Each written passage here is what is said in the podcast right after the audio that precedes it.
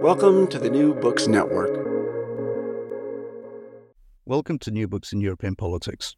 I'm Tim Jones, and today I'm talking to Michael Kimmage about Collisions, the origins of the war in Ukraine and the new global instability, published today as a Kindle book by Oxford University Press and as a physical book on March the twenty-second.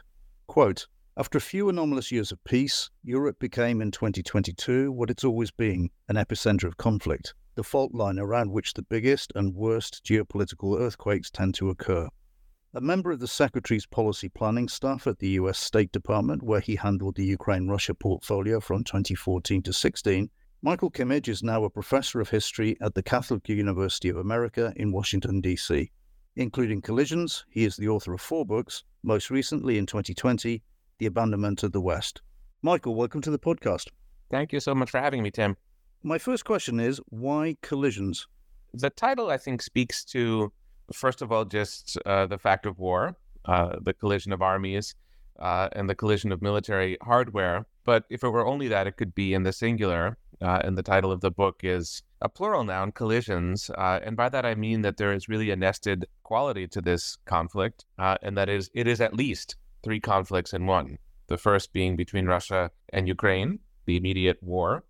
The second being between Russia and Europe, uh, because this is a conflict about Ukraine's place in Europe uh, and about what Europe signifies to Russia, what Russia signifies to Europe. And thirdly, uh, this is a conflict between the United States uh, and Russia, uh, which in some ways harkens back to the Cold War, in some ways is very different from the Cold War, but uh, the U S is deeply involved in the conflict, to be sure, and an important element of Russian strategy and a Russian sort of attitude toward Ukraine is Ukraine's relationship to the United States. So there are three dimensions, each of them quite different. Uh, and I don't think that we can get a good sense or a good grasp of the war if we look at it as only a singular collision. I think it must be looked at as as multiple collisions. Okay, so obviously the origins of the war go right back to the collapse of the Soviet Union, but you identify a more immediate trigger in the book as two thousand eight onwards. And you write that, quote, "Europe was a magical place in two thousand eight, but there were early signs that this was wearing off." So can you expand on that? Yes, I'd begin the book in the joint or with the joint optimism of Angela Merkel and Barack Obama. Uh, and this was, you know, sort of a period of political transition that was viewed in Berlin and Washington as basically very positive. Of course, you have the financial crisis of two thousand eight, which is a Uh, a different storyline, but there was uh, a remarkable optimism about European integration.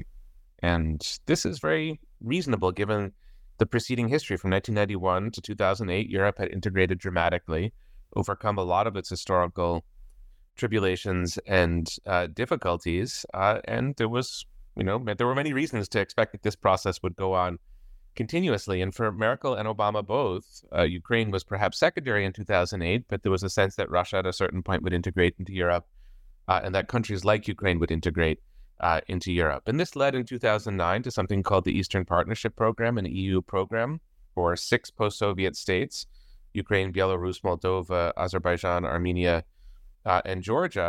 Uh, and this was a program to bring them gently, moderately, uh, gradually into the orbit of the European Union. And it was really based upon the optimism that I've just been describing. So without going further in the story, what does happen by twenty twelve, twenty thirteen is that the Eastern Partnership Program leads to something called the Association Agreement between Ukraine uh, and the European Union. And there's a kind of dance that's going on in twenty twelve, twenty thirteen about whether Ukraine will join or not join. And Ukraine's then president, Viktor Yanukovych, signals that he could join The uh, with the association agreement, not join the E U, but become closer to the E U. Uh, and then sort of at the last moment, he pulls out. Uh, and there's a summit meeting in Vilnius that he goes to, and he doesn't sign the association agreement. Uh, and then he comes back to Kyiv, and there are very substantial protests uh, in Kyiv that react to this decision uh, of Yanukovych's. I'll sort of stop there, but these protests set in motion a revolution that's going to occur uh, within Ukraine. And that revolution, in turn, begins a story of military conflict that is the necessary prehistory to the twenty twenty-two war. Yeah, I find your description of Obama and Merkel as a power tandem is really interesting. Do, do you feel that they really were the dominant players in this kind of willful blindness regarding Putin's Russia?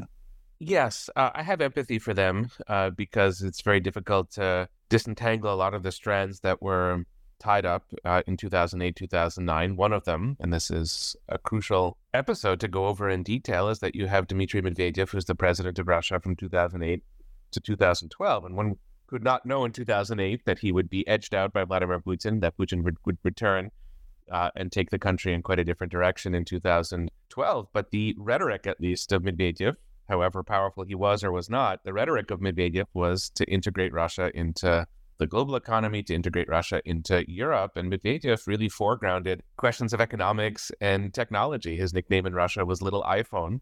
Uh, and he made a pilgrimage to Silicon Valley where he opened his Twitter account with the directors of Twitter standing in uh, attendance. Uh, and I think it was not crazy to build a set of expectations upon a figure like Medvedev that were fairly benign.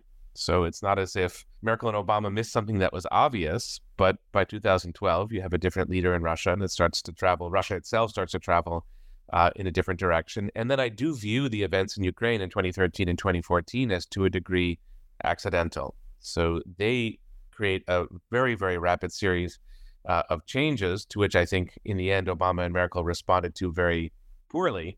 Uh, but uh, one does have to have empathy for the contingent nature of some of these uh, transitions. Had Ukraine not had this revolution, I think there would have been sour relationships between Putin's Russia and the West. But I don't think that we would have the series of wars that we've had in the last uh, ten or so uh, years. So yes, Obama and Merkel missed a lot. But uh, when you go back and reconstruct their world uh, and their environment, uh, you know, you could blandly say that they were doing the best they could.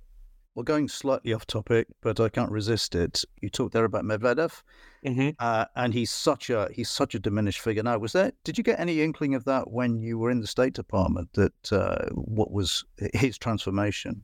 Well, I joined the State Department in late twenty fourteen, so that was two years into you know the kind of um, post-Medvedev Putin term, and so all of our attention was focused on uh, the figure of Putin, and Medvedev was at that point a, a has-been, as he sort of.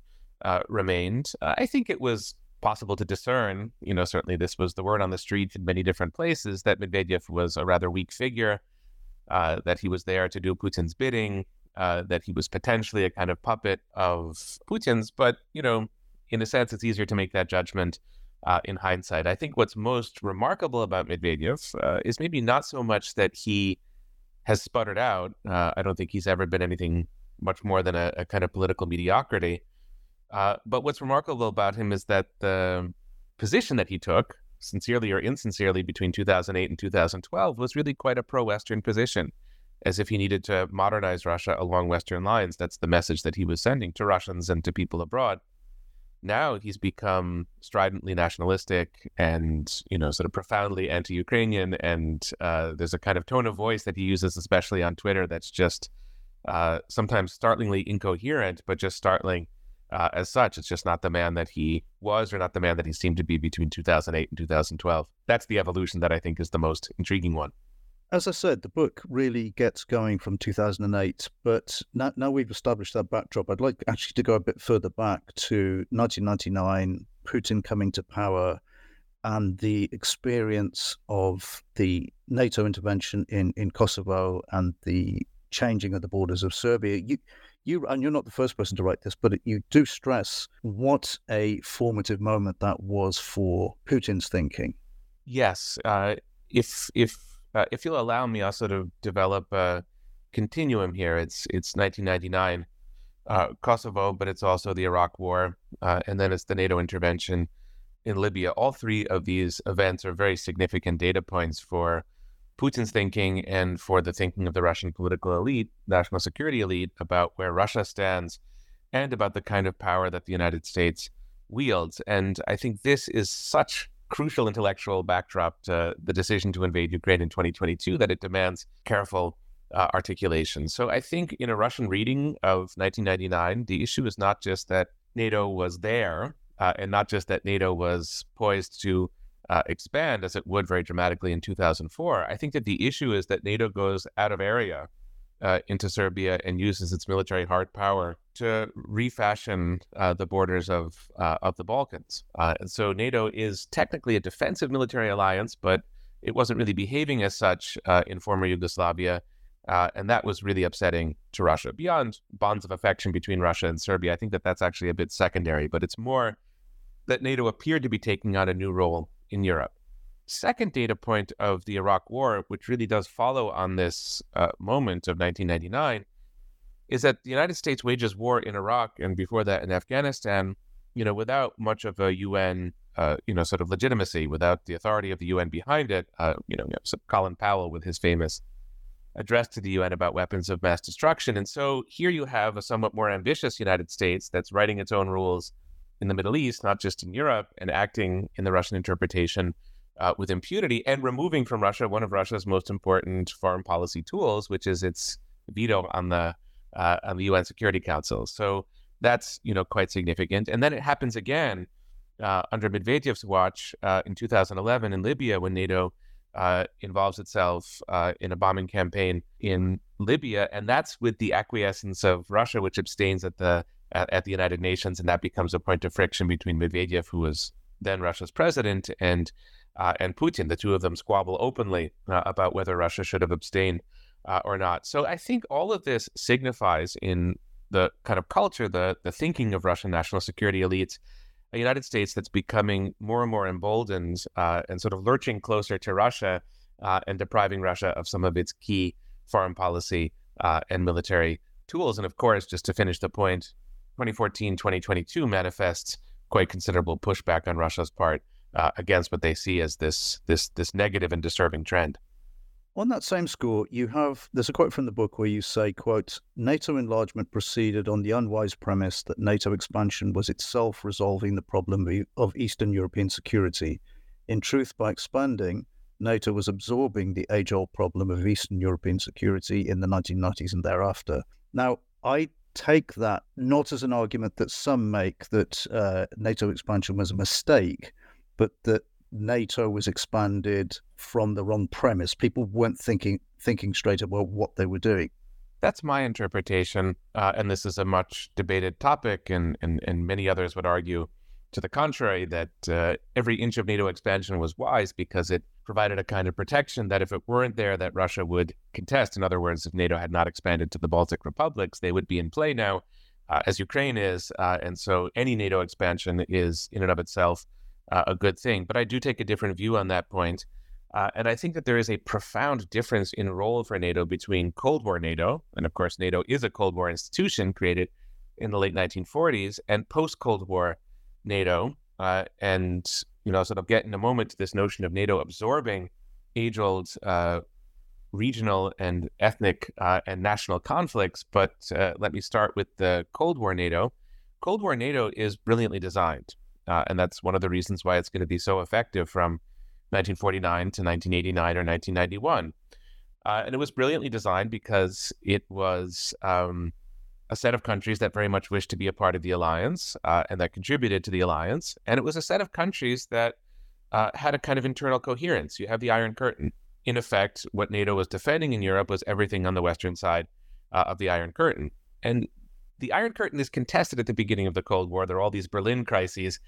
But by, let's say, the nineteen, late fifties, uh, nineteen sixties, the Iron Curtain is there uh, and is not really very uh, unclear. And so NATO had the job of defending the NATO member states. Uh, it was extremely clear what that job was. Uh, and NATO's function was to deter the Soviet Union, which it did uh, brilliantly. After the end of the Cold War, of course, you had this optimism that we were discussing a moment ago, that everything is integrating and the world is becoming one, and Europe is kind of uh, joining together, and it's moving past its its historic problems, twentieth century, pre-twentieth century problems. Uh, that, in the end, proved to be quite naive, and it proved to be quite naive directly in relation to NATO expansion. So NATO goes in this very incoherent way forward. It's some of the countries in the Balkans, right? It's not Serbia, uh, but it is Montenegro. Uh, it's some of the countries in Eastern and Central Europe. It's Poland, but it's not Belarus.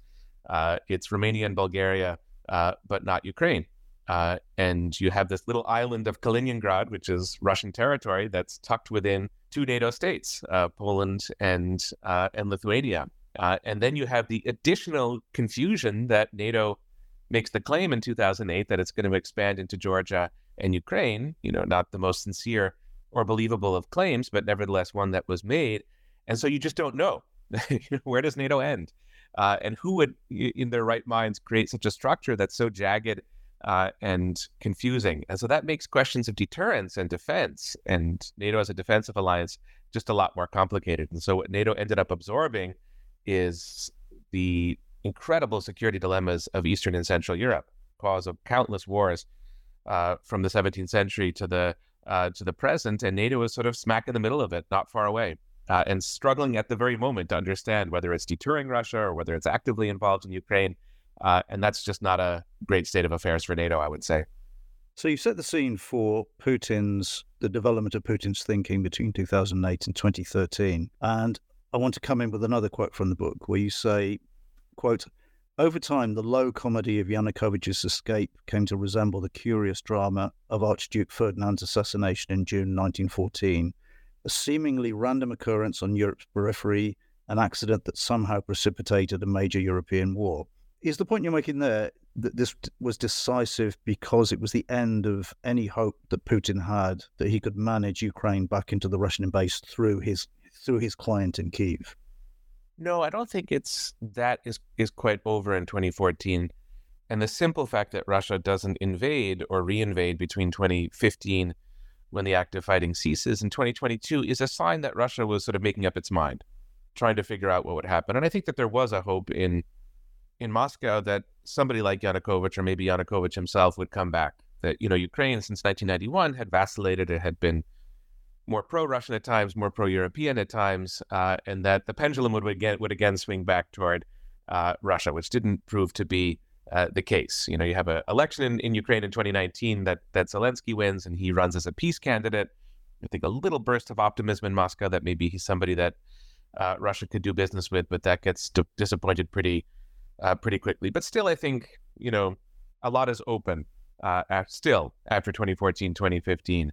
I think the way in which the flight of Yanukovych to Russia, this is the evening of February twenty-first, twenty fourteen, early morning hours, he first goes to Kharkiv and then to Crimea and then uh, to Russia. I think it does resemble the assassination of Archduke Ferdinand uh, in the sense that it reminds us how important certain contingencies are.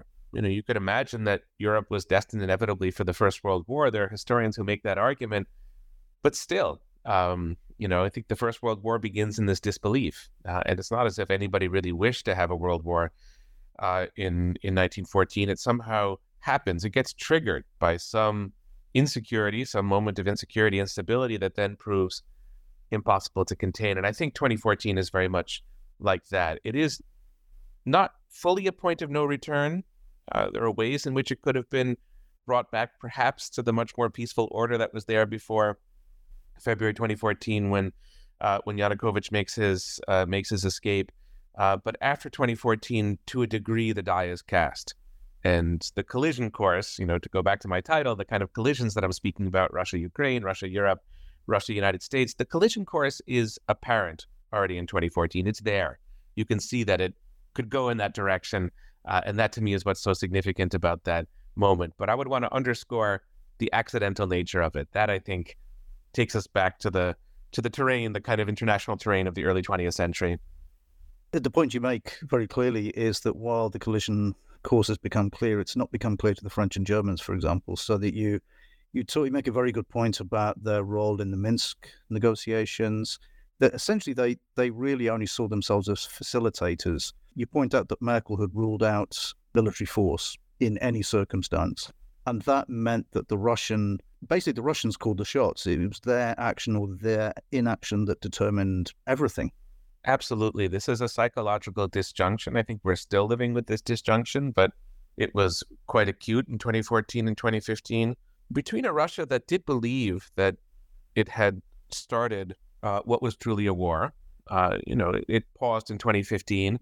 Uh, and, you know, I said a moment ago that Russia hoped that Ukraine would kind of tilt back toward Russia and that it could keep its relationship to the West uh, intact. But it had taken a very, very significant step, Russia, by annexing Crimea and planting its military forces in eastern Ukraine. So it had taken a step toward war. Uh, and psychologically, I don't know if the Russian population was there, but I think the Kremlin elite was in that frame of mind.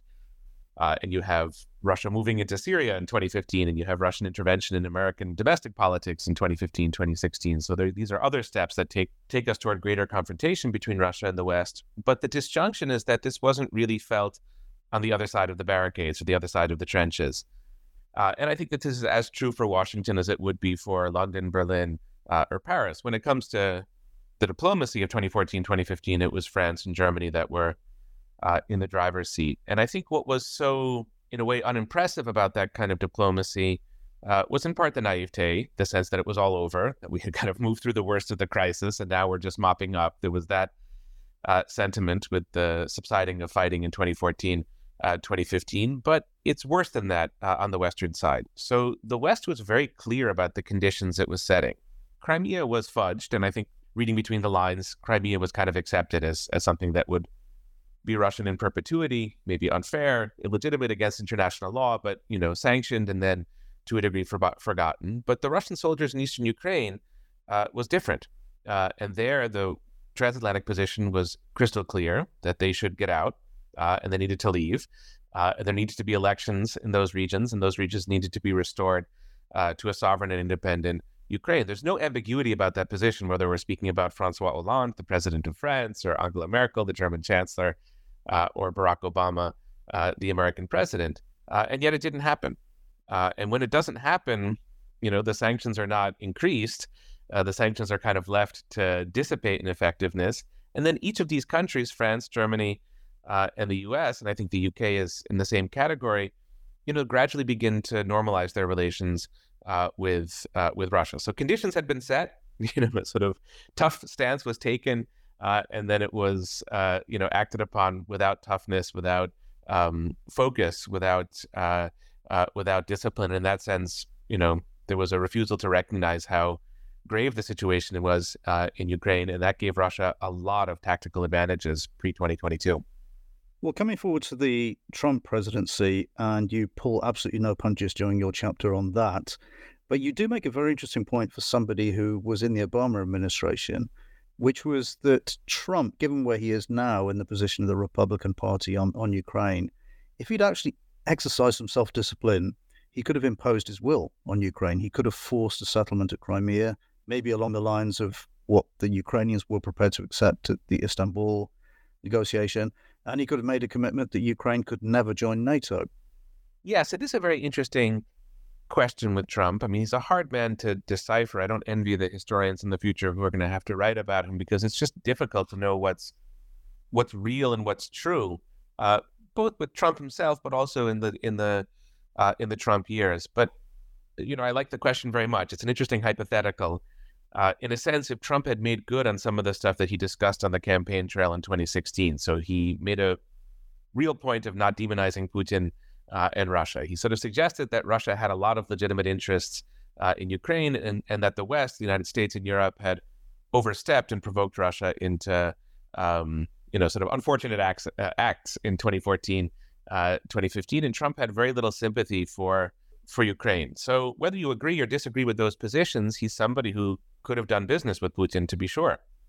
Uh, and he suggested that he wanted to, and that he could resolve these crises and kind of move on to things that were more important, you know, U S competition with China or the domestic American economy, things that mattered more uh, to Trump than, you know, the territorial integrity of uh, of Ukraine. But none of that happens.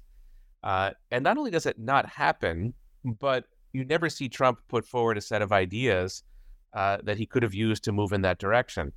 Uh, he doesn't outline uh, an agenda in uh, twenty sixteen, twenty seventeen, twenty eighteen that could have been shared uh, with Russia. Now, maybe some of this was attempted covertly, and we'll get that, you know, ten, twenty, thirty years from now from from historians who open the uh, the archives. But my guess is he never really tried.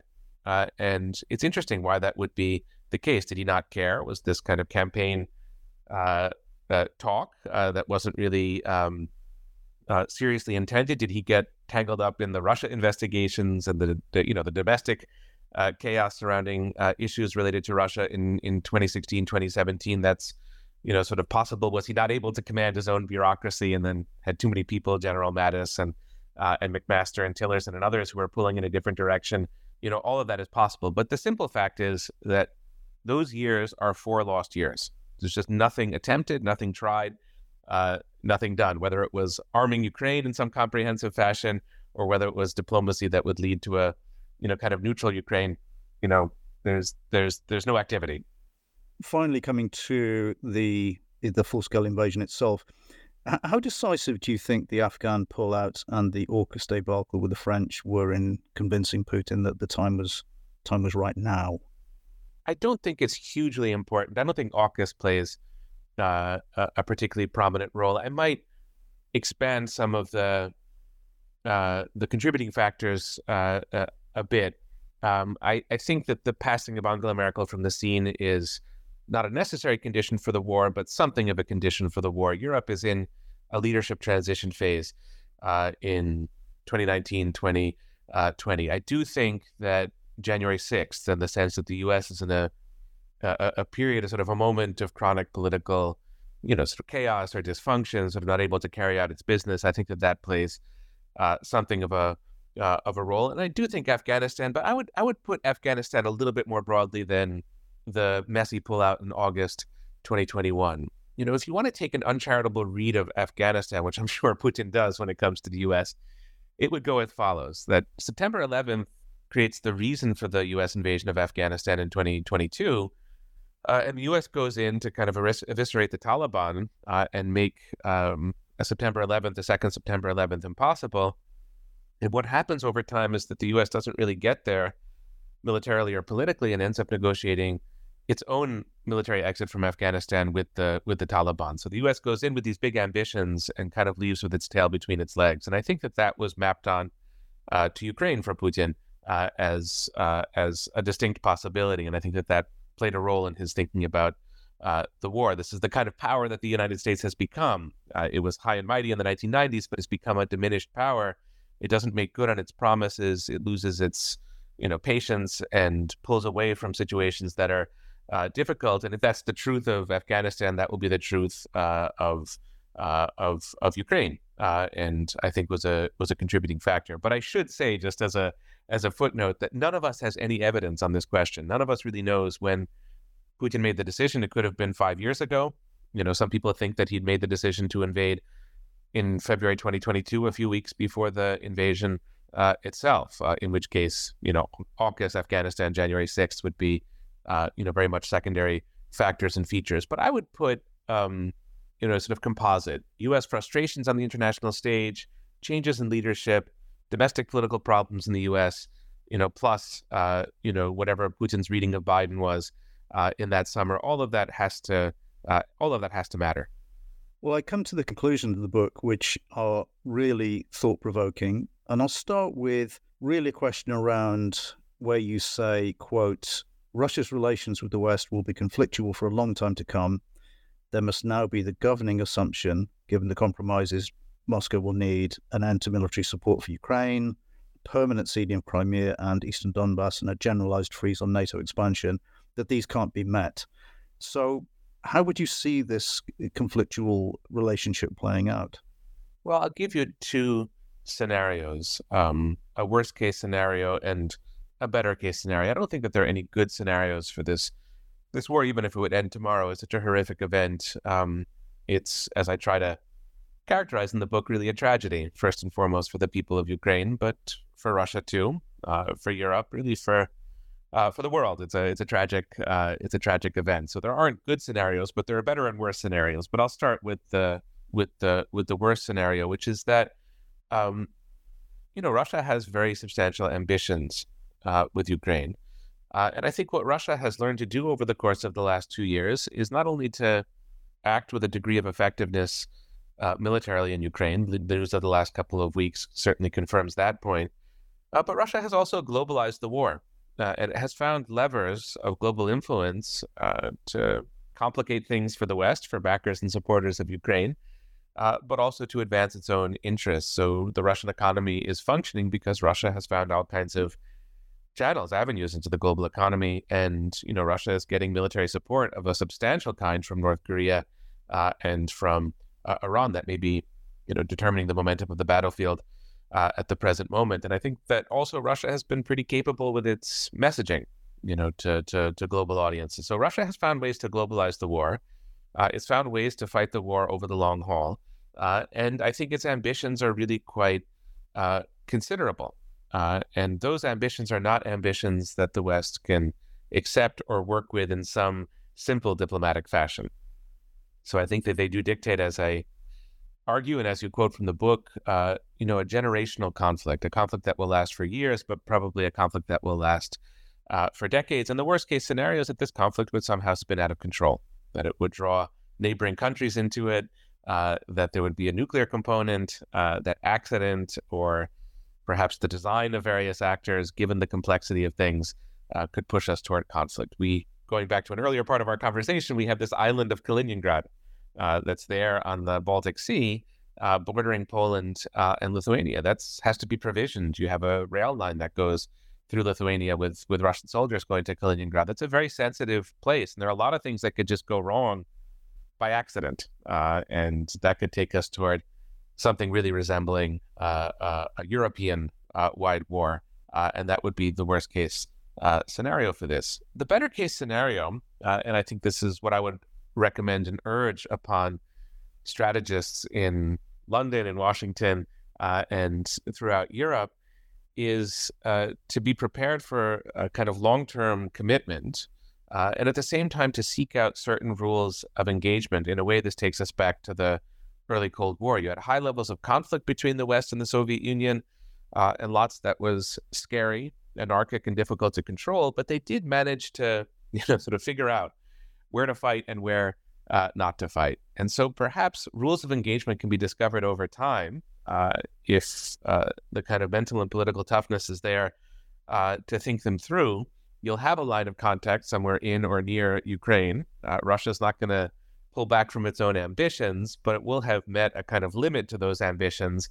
Uh, and then uh, the active phases of the war might start to uh, to die down. Uh, and, uh, you know, some people dream of a sort of armistice uh, or a kind of Korea-type uh, situation down the road. Uh, and that might be the best thing that we could uh, that we could hope for. So not an elimination of the conflict, and not that heads of state can kind of sit down and figure everything out. Uh, I don't think that that's going to work unless there would be big leadership changes in Russia. But rules of engagement, you know, sort of a moderation of the fighting, um, uh, a slowing down of the war, uh, such that uh, a degree of normalcy returns uh, to the region. That may be feasible, uh, and that's probably the best that uh, that could be hoped for. You do identify, though, a real potential flashpoint, which is Belarus. As you say, uh, quote, given the extreme distrust between Russia and the West, Belarus finds itself in the zero-sum logic of the Ukraine war. It will be either Europe or Russia. It cannot be both. And as you point out, it, you know, you could have a situation, as you described there, where the, the powers learn to stand off from each other. Yeah. This is a situation where it... It's not entirely up to them. It's entire. It's, it's also up to the people of Belarus. If if they were to rise up against Lukashenko or against his successor, it would be very difficult to stay out of that, and it would be very important strategically to the Ukraine. Absolutely, no. This, uh, Belarus is one of the staging grounds for the Russian invasion in twenty twenty-two, and in a, in a way, a lot of the nightmares that we could have about the coming years revolve around uh, around Belarus. Uh, the Western position is humane and understandable. Uh, and a bit confusing at the same time that uh, the government of Belarus is not acknowledged as the legitimate government of Belarus. The twenty twenty election, which did yield a wave of protests in Belarus uh, back then, uh, is understood to have been illegitimate, uh, unfair, which of course it was, uh, and that the real government of Belarus is sitting in Vilnius or uh, or somewhere else. So exactly as you say, if there were to be upheaval in Belarus uh, and Lukashenko were to fall, his health doesn't look, you know, terrific, uh, and he's built Belarus into a very um, unpleasant dictatorship. So there's lots of incentive to get rid of him and to move toward a better better political system. But that would immediately bring in geopolitics, and it would bring in the Baltic republics and Poland. Uh, and whatever element of involvement they would have would be seen in Moscow as totally illegitimate. And of course, the country of Belarus is in many ways already integrated into Russia, and especially the militaries of Belarus and Russia are deeply intertwined, as are the security services uh, and other uh, and other institutions. So it's not as if Russia needs to look for military assets in Belarus. Uh, Russia is much, much more present militarily, militarily in Belarus than it was in Ukraine in twenty fourteen or twenty twenty-two. So how do you get out of that situation? How do you negotiate your way out of that situation? How do you fight your way out of that situation? It's really uh, combustible. And of course, Belarus borders um, three NATO member states, Latvia, Lithuania, uh, and Poland. So it's not just a regional issue with those actors. It's very much a NATO issue uh, as well. Well, to repeat myself, that's one of the ways in which NATO has absorbed uh, the problems of this region. And it demands, uh, I would hope, extremely careful uh, and cautious thinking at the present moment about what to do if that scenario arises, because it could be very sudden. You know, a health problem for Lukashenko, and suddenly you have uh, a big crisis on your hands. So it's it's one we should be thinking about now. Yeah, my final question is is internal to Russia. You you mentioned the December twenty eleven protests in Russia and the importance of Boris Nemtsov and Alexei Navalny, as you say, waiting things, omens of the Russia that was not Putinist. Both are now dead.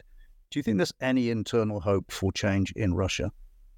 Not a great deal. I, I don't know how much appetite there is for uh, a very different country. It's a hard point to judge. There's a younger generation. You know, it's a very large country. It's very regionally diverse. Um, and Putin has been in power for a long time. So that always creates a kind of appetite for something different, uh, something new. But, uh, you know, you don't see a kind of structured opposition movement in Russia. It would be difficult to function uh, if it were there. But you don't see that. And you would, you would need that in a way if there were to be big Uh, political changes. But the more significant point is that the really powerful institutions in Russia are the Kremlin, they're the security services, they're the military.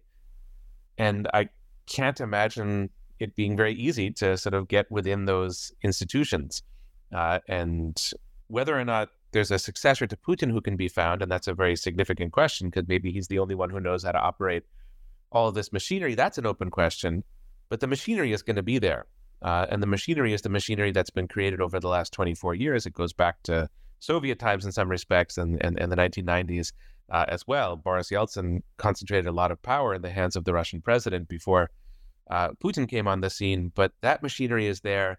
And I suspect, I mean, the guess I would have to make is that the next leader of Russia will be quite similar uh, to Putin, and he will operate within an institutional framework, a kind of power political framework uh, that's similar to the one that we see Uh, now. So uh, my assessment, uh, and these things are very often dramatically wrong, these kinds of predictions about the future, but my assessment is that what we have now is likely what we're going to have for quite a long time to come.